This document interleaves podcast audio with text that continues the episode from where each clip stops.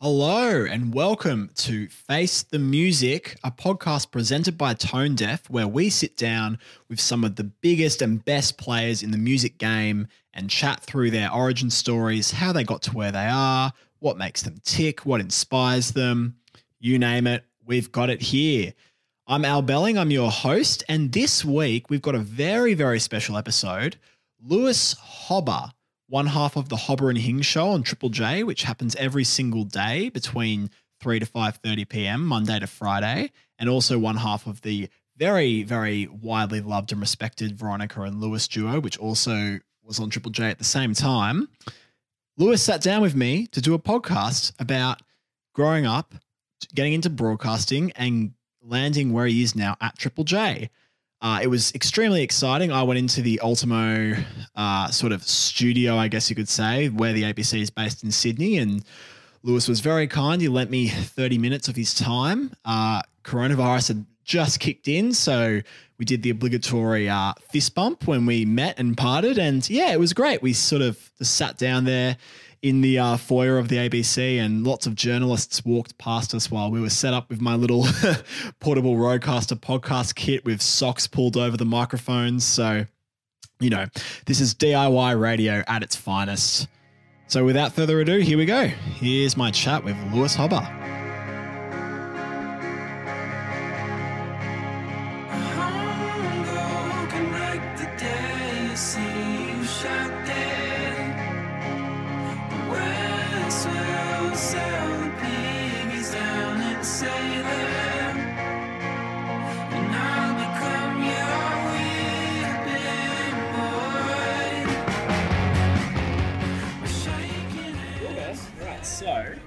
Growing up in Torquay, is that how I say it? Torquay, yeah. Man. Yeah, the one- terrible start. the one thing I should have checked earlier. Um, that's a footy town, I'm assuming. sort of, yeah. It's a coastal town, so it's um, it's right near Bells Beach. Mhm. So it's one of the like big start of like all Rip Curl, Quiksilver, all of like Australia's surfing culture. So it is a it's a mostly a surfing town. Yeah. Um, but it's about half an hour of Geelong, so Sure. it's a footy town as well. Cool. So, Yeah. like, was like being into like music and sketch comedy and stuff when you were growing up? Because I read you sort of fell in love with Triple J, for example, when you were like 12. Is that Yeah. correct? Did that was that like a weird thing to be into when you were growing up, or like what did that Um, look like in your life? A little, like I, I guess um, I don't know, like probably a lot of school at that time. There's um, uh, like we used to listen to Triple J on the bus. So our school Yeah. bus, you know, we used to drive. It was about an hour long school bus home from uh, from Geelong to where my, my parents lived. Like this little coastal property. Like yeah, uh, in the middle of nowhere. So we just used to listen to Triple J sort of by proxy from when I was in sort of year six. So I just sort of fell in love with it. Also had older sisters, which I help think, which I think helps you get into music at a younger age. You know, you don't have to discover it all for Oh. yourself. Good. I had um, cooler older sisters, kind of going, "This is what you should listen to." Rage Against the Machine, Lauryn Hill, Oh. Radiohead, things of that, things like Oh. that. So, but you know, at, from like eleven or twelve, that was kind of what I was listening to. Yeah. Did you have like a like what was it like? What was the first record you really fell in love with? Slash like I don't know what what, what would you have voted for in the hottest hundred back in your day when you sort of back in Uh, your day?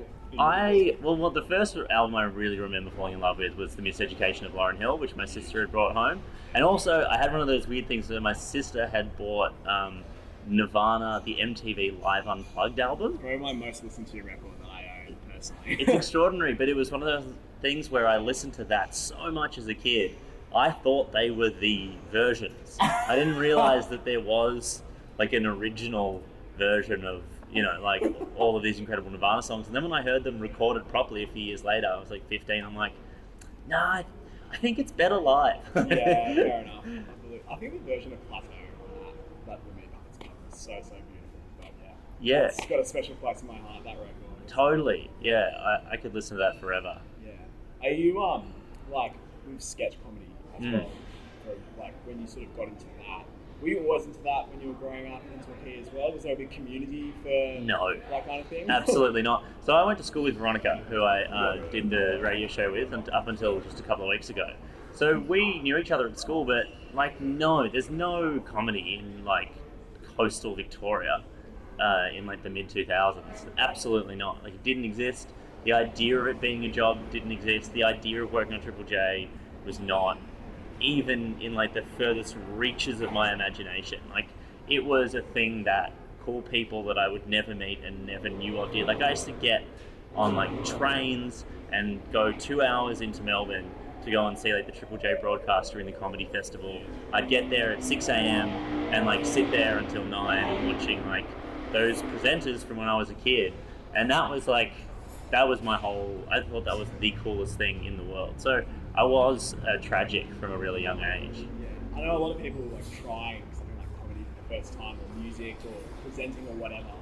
That's like such a nightmare to so many people to go to, you know, a first open mic night or Yeah. on stage for the first time. So like, what was your, I guess, route into that, given that lack of community where you were growing up? Yeah, so I, I didn't do any comedy or any performing until I moved to Melbourne for uni. So um, I went down there and I did. Uh, I went to did media for a bit, and then I went to VCA, like the, the art school, to study film there. And I my first stand up ever was raw comedy. Wow. Yeah. Uh, Nice. So I entered raw comedy. Oh god, I don't even remember the year, but it was I would have been like 21, 22, and it was obviously terrible. It was disastrous. Mark Fennell, I don't know if you know um, Fennell from from everything. Um, he claims to have a copy of my first ever stand-up performance. He reckons he has it. He has the audio somewhere, and I will pay him whatever I have to make sure that never comes out. it's not offensive. It's just it's just shit. Yeah. It's just so shit. And I'll never I'll, I'll never forget the I got the way I got introduced. Um, I had like gone out to buy these like new comedy clothes. I'm like, this I got to get some new shit so that when I'm on stage I look cool. And I had like quite thick black glasses at the time, and uh, and I, was, I bought these like black skinny jeans and a red and white striped shirt. And without realizing it, I had dressed exactly like Where's Wally. And like it didn't even i was so focused on like the, these like dumbass jokes that were just like parodies of ricky gervais that I, I didn't even think of it. And uh, the, the guy who was announcing me i still think it was tom gleeson but i can't 100% say that's true. Um, introduced me by assuming i was aware doing just going to do heaps of where's wally jokes and he's like ladies and gentlemen here's our where's wally impersonator lewis hobart oh man. and I came out, and you know, like I was so scared, and I had no Where's Wally material, and I had no ability to like think on my feet. I was No fucking terrified. Nothing, and uh, I just froze, and I got through that round, but it was man, it was uh, it was bad. It was very bad. a lot of people chat about bombing, so Mm. to speak, as being such a great, Growing experience. Yeah. Like, full disclosure, listen to stacks of Joe Rogan.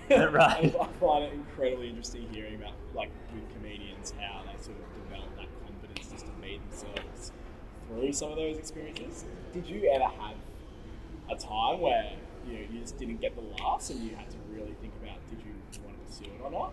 Um, yeah, I think probably those early things. I don't know if it was ever like a hard bomb because I think particularly at raw comedy, people want to be supportive. Yeah. So they're not there going, "You think you're funny, you suck." They're they're going, "You don't know if you're funny yet. Let's give you a little pat on the back and see how you go." But then pretty much straight after that, that was when I um, applied for this job in Sydney, Yeah. um, which was on the show called Hungry Beast, which was like a sketch comedy show.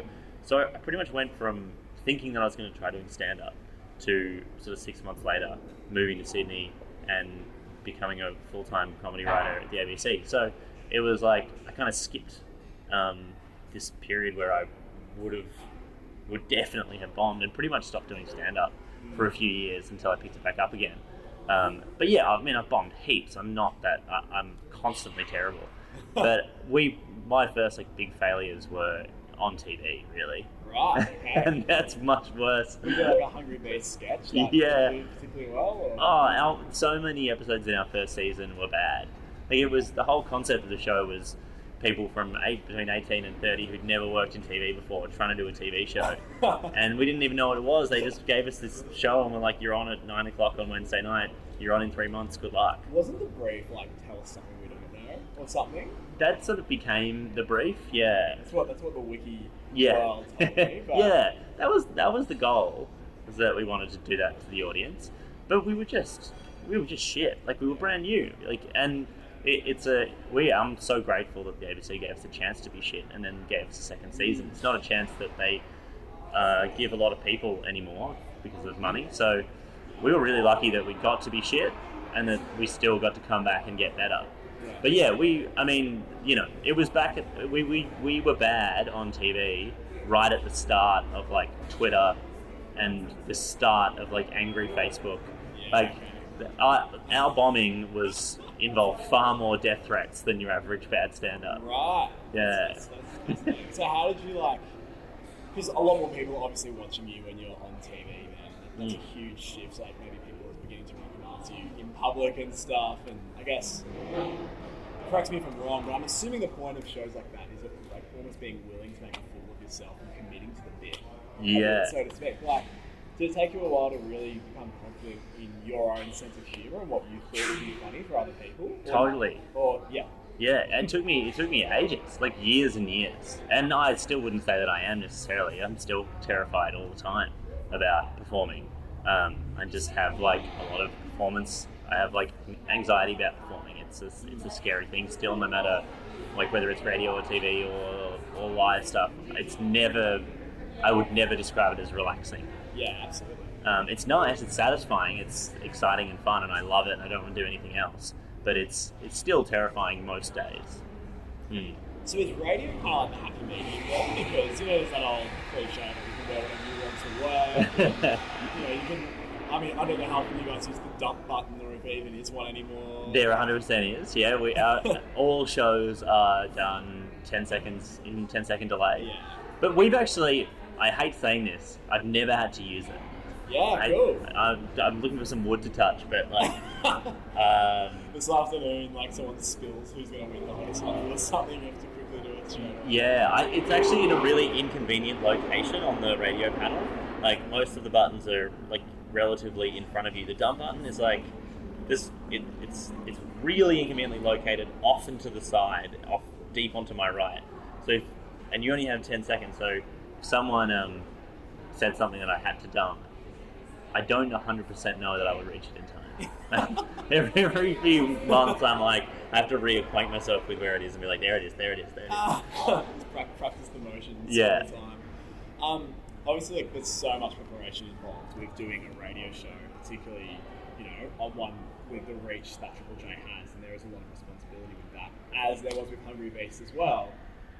Like with that amount of preparation that went into that, what did that look like for you? And I guess how is that different to maybe the preconceptions that you had about doing this sort of career beforehand? Like in a daily preparation or like Yeah. a more broad preparation? Well, sort of daily. Yeah. Sorry, that's a bit of a clunky. No, no, no, that's all right. Um, I'd say it. I, I feel like it's you. TV is like hectic. Like um, TV, I would say the hours are more intense and the pressure is more intense because the expectation of the finished product is different. Yeah. Like when stuff goes on TV, the expectation is that it is polished, it has been edited, it has been reviewed, it's been scripted. Like it, it goes through so many hands. So by the time it gets on TV, the expectation is it is shiny. Whereas radio is it, it's more conversational. It's daily. You know, we're doing whatever 12 and a half hours a week. You know, there's no TV show that's doing 12 and a half hours of content a week. So the expectation is a bit different. So you, the when I when we came out of TV to radio, we we arrived like going like, all right, we're willing to work the 14 hour days we've been doing for TV. Like we are ready to like go in there. And then you just realize that it is a marathon. Like radio is the the challenge isn't, you know, that oh, I don't know how to quite phrase it, but the challenge is doing it every day for a long period of time. Yeah. Like you need to be able to do it as well in January as you're doing it in at December at the end of the year, and so you kind of need to like learn to, like, do it every day and and fill up five, you know, two and a half hours of ideas every day.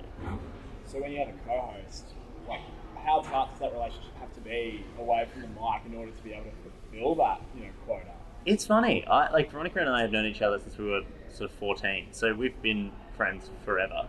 And and you know since we got this job in Hungry Beast when we were like twenty three or something, we pretty much haven't been out of the, a, well, we've been in, in a room together every day almost every day since. So it, we had an incredibly close relationship, but it got like when you spend that much time with someone at work, we didn't necessarily hang out that much outside work. Sure. We're seeing each other 50 hours a week, you know. Like- like school. Yeah, and also you want to when you see each other on air and when you're on, you kind of want to have you want to have some shit to say to each other that you haven't heard.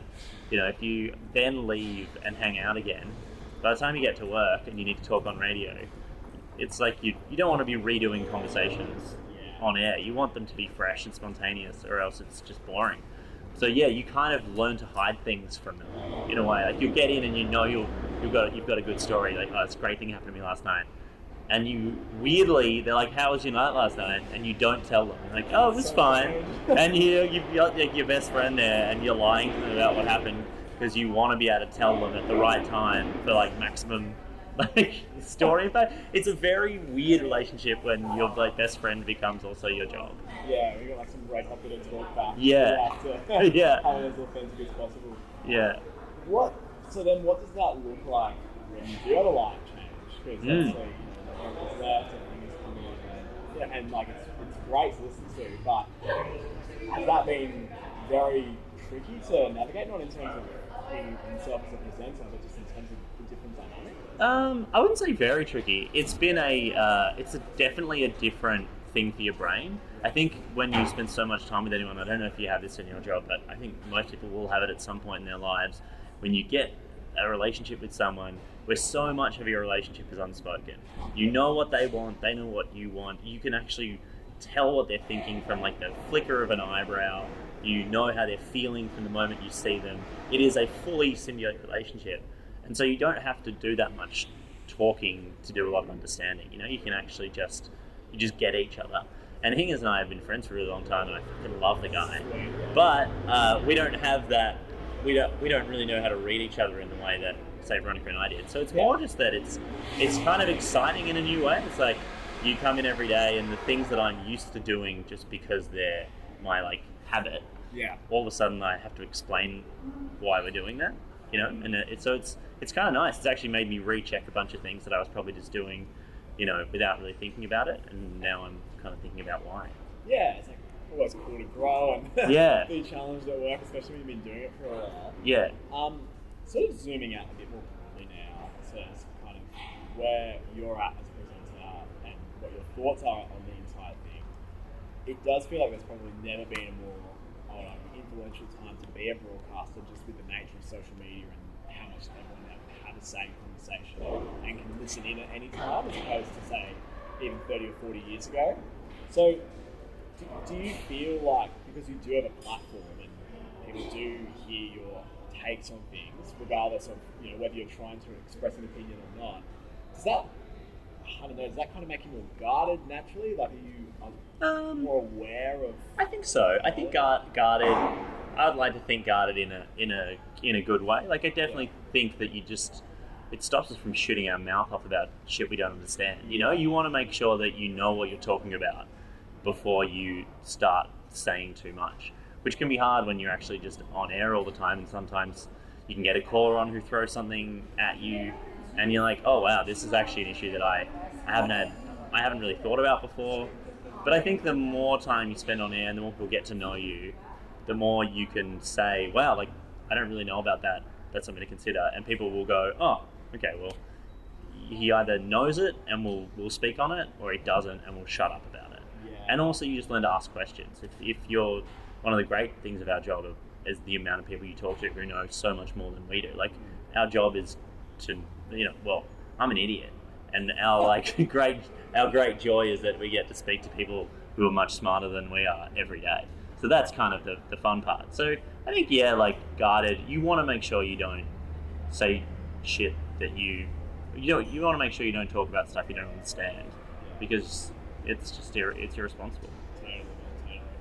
Um, it's it's funny because like a lot of people in your line of work maybe don't do the five day a week thing. Mm. Um, but you know you're in a different situation because you do have this radio show that I guess you have some sort of routine Mm. that goes into your week, which you know can be a blessing and a curse for creatives as well. So like, do you find that as that routine is set in over the past like half a decade or whatever, you're still able to kind of flex that creative muscle just as naturally as you were when you kicked off? Yeah, that's really interesting because I um, I had never had a routine until this job. It's the only job I've ever had that lasted for longer than three months. I could always work on TV contracts. So you do a season, you do like four weeks pre-production, you do a ten episode show, and then you're unemployed again. So part you spend half your job looking for your next job, and so it is stressful. Like that is a the I like I don't know. I, I found the routine of this job quite uh, constricting at the start. I hated the idea that I would have a. I was like, oh my god, I've got a job for a whole year. I was like, what am I going to do? Like I'm this is Sydney for a year. yeah, yeah. I found it terrifying. Um, but I also think it was, to be honest, in retrospect, much better for my mental health now. Like I think now one thing that I've realized in this job is actually, very, if you're an anxious person, um, having a like knowing that you actually have a job for a year, Yeah. it's actually has actually been um, incredible for me to not be in a constant state of anxiety about whether or not I was going to have a roof over my head next year. Yeah. But you know, that being said, it's still only ever a job for a year. Like I don't know what I'm doing in January next year, and I, I haven't, I haven't known that in any you know March of any year. Hmm. You know, we don't, we always make our decision about whether we're going to stay on at the end of a year. So we never have more than a year long contract. So you know, I wouldn't call it. It's security by the standard of a creative. It's not security by the standard of uh, of a regular person with a regular job. But yeah, I, I really I like having an office. I like having people around. You know, my, my a lot of my work before that was freelance writing. I would just sit in my bedroom by myself writing scripts for people, and I liked elements of that, but I didn't like the loneliness. It wasn't good for my brain. For sure. You know, I, I need to find ways to get out and be around people. I, I never thought I'd hear like person be like, I like being in an office, but I can completely understand because, like you just said, you don't have that isolation and you can bounce off other people all the time. Has that, I guess, changed your approach then to writing and preparing, where you feel like it's way more of a collaborative thing now for you than it used to be? Yeah, I think it was like a like a lot of things in creative. I think you go to an extreme, and then the other extreme, and then you find your middle.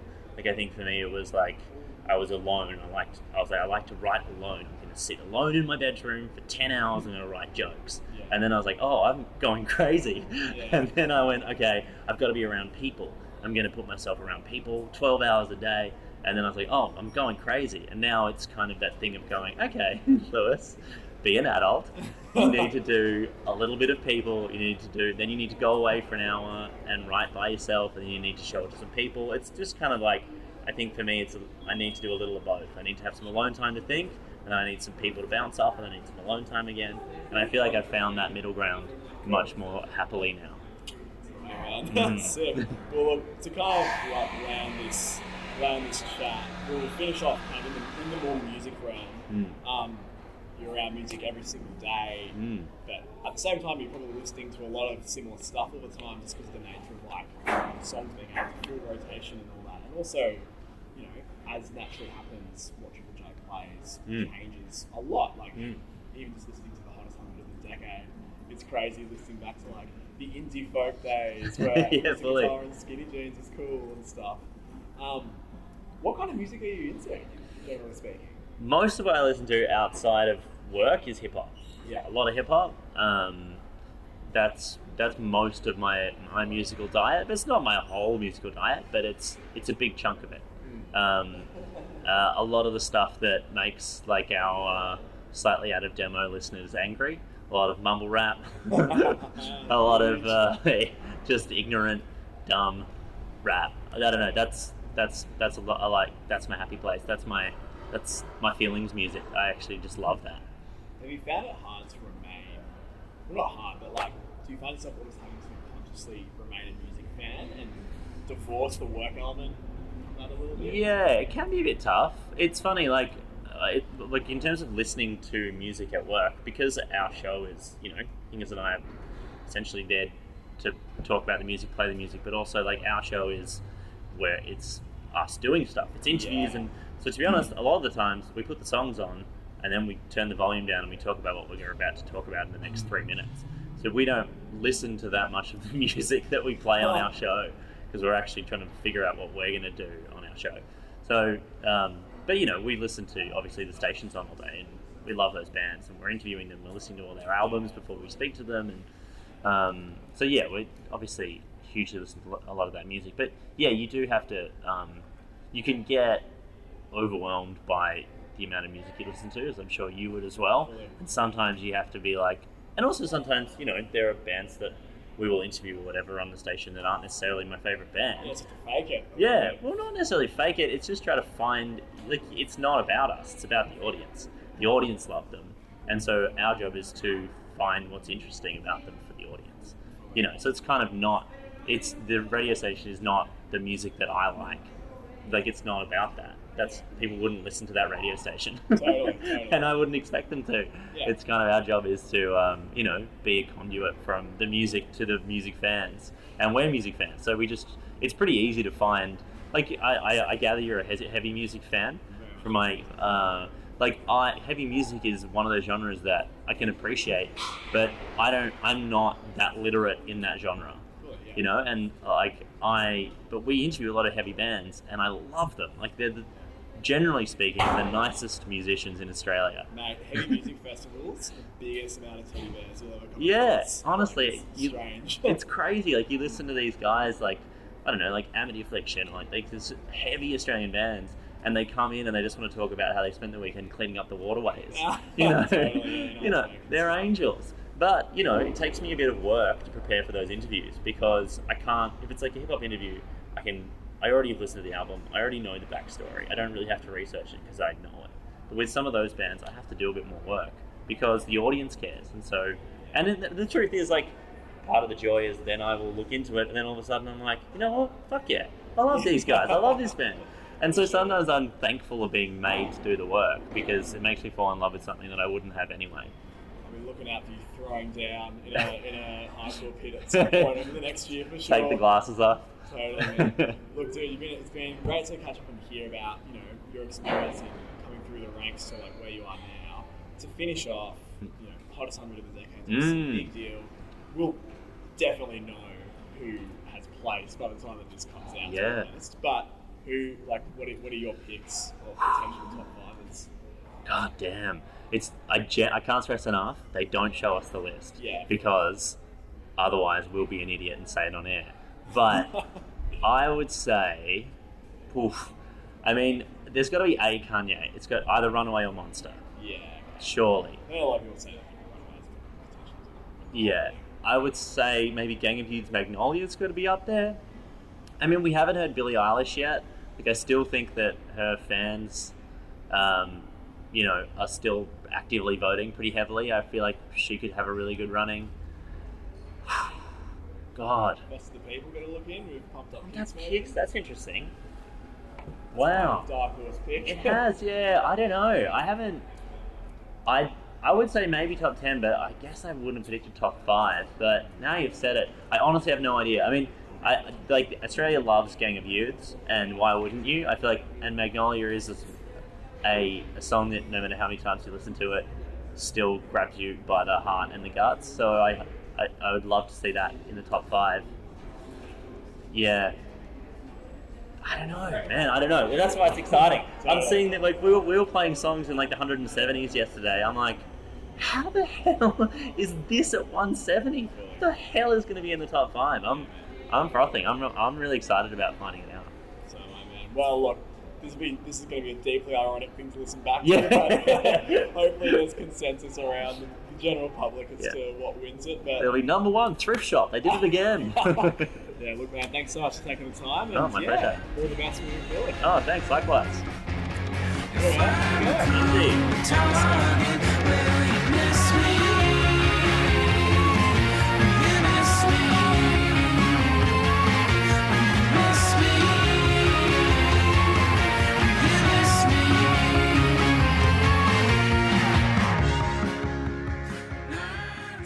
Thank you so much to Lewis for giving me half an hour of his time and yeah, I guess just, you know, really uh, throwing it all at the wall in terms of what he thought was going to land there in the, in the hottest 100 of the decade for Triple J and, you know, opening up about growing up in rural Australia, you know, the works. It was really, really awesome to chat to him and we're extremely thankful that he's been on the show.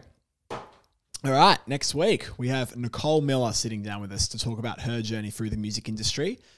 You can like this podcast, but I'd much rather you actually reviewed it and shared it with your friends. Uh, giving us a review on Apple Podcasts or wherever you listen to your podcasts would be a really massive help just for, you know, getting this podcast out to more people. So that'd be fantastic if you could take the time to do that if you enjoy what we're doing here at the moment. But for now, this has been Face the Music presented by Tone Deaf. I'm Al Belling. Follow me on Twitter at Al underscore Belling. Next week we've got Nicole Millar. See you then.